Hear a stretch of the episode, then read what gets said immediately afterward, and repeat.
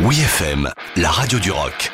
Les bonnes histoires du rock avec Dom Kiris. Il était une fois Message in a Bottle par The Police. Le deuxième disque de Police, Regatta de Blanc, est l'un des plus marquants de l'année 1979, pourtant riche en sorties majeures. Sans détour, le titre de l'album indique parfaitement le style musical fortement imprégné de reggae rock blanc de blanc. L'opus s'ouvre sur le percussif Message in a Bottle, lancé comme une bouteille à la mer dans un océan de solitude. À travers plusieurs explications données par Sting, la métaphore employée semble évidente. Après avoir ramé pendant des années dans des groupes plus ou moins jazz ou rock progressif, le musicien incompris a finalement trouvé sa voie grâce à The Police.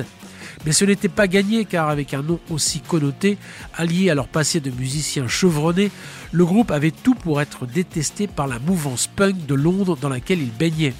En composant l'astucieux Message in a Bottle, Sting trouve les mots justes pour parler de son besoin de reconnaissance. Il envoyait ses chansons comme des SOS en espérant être entendu un jour par le public. Puis enfin arrive l'énorme succès comme une vague qui le submerge.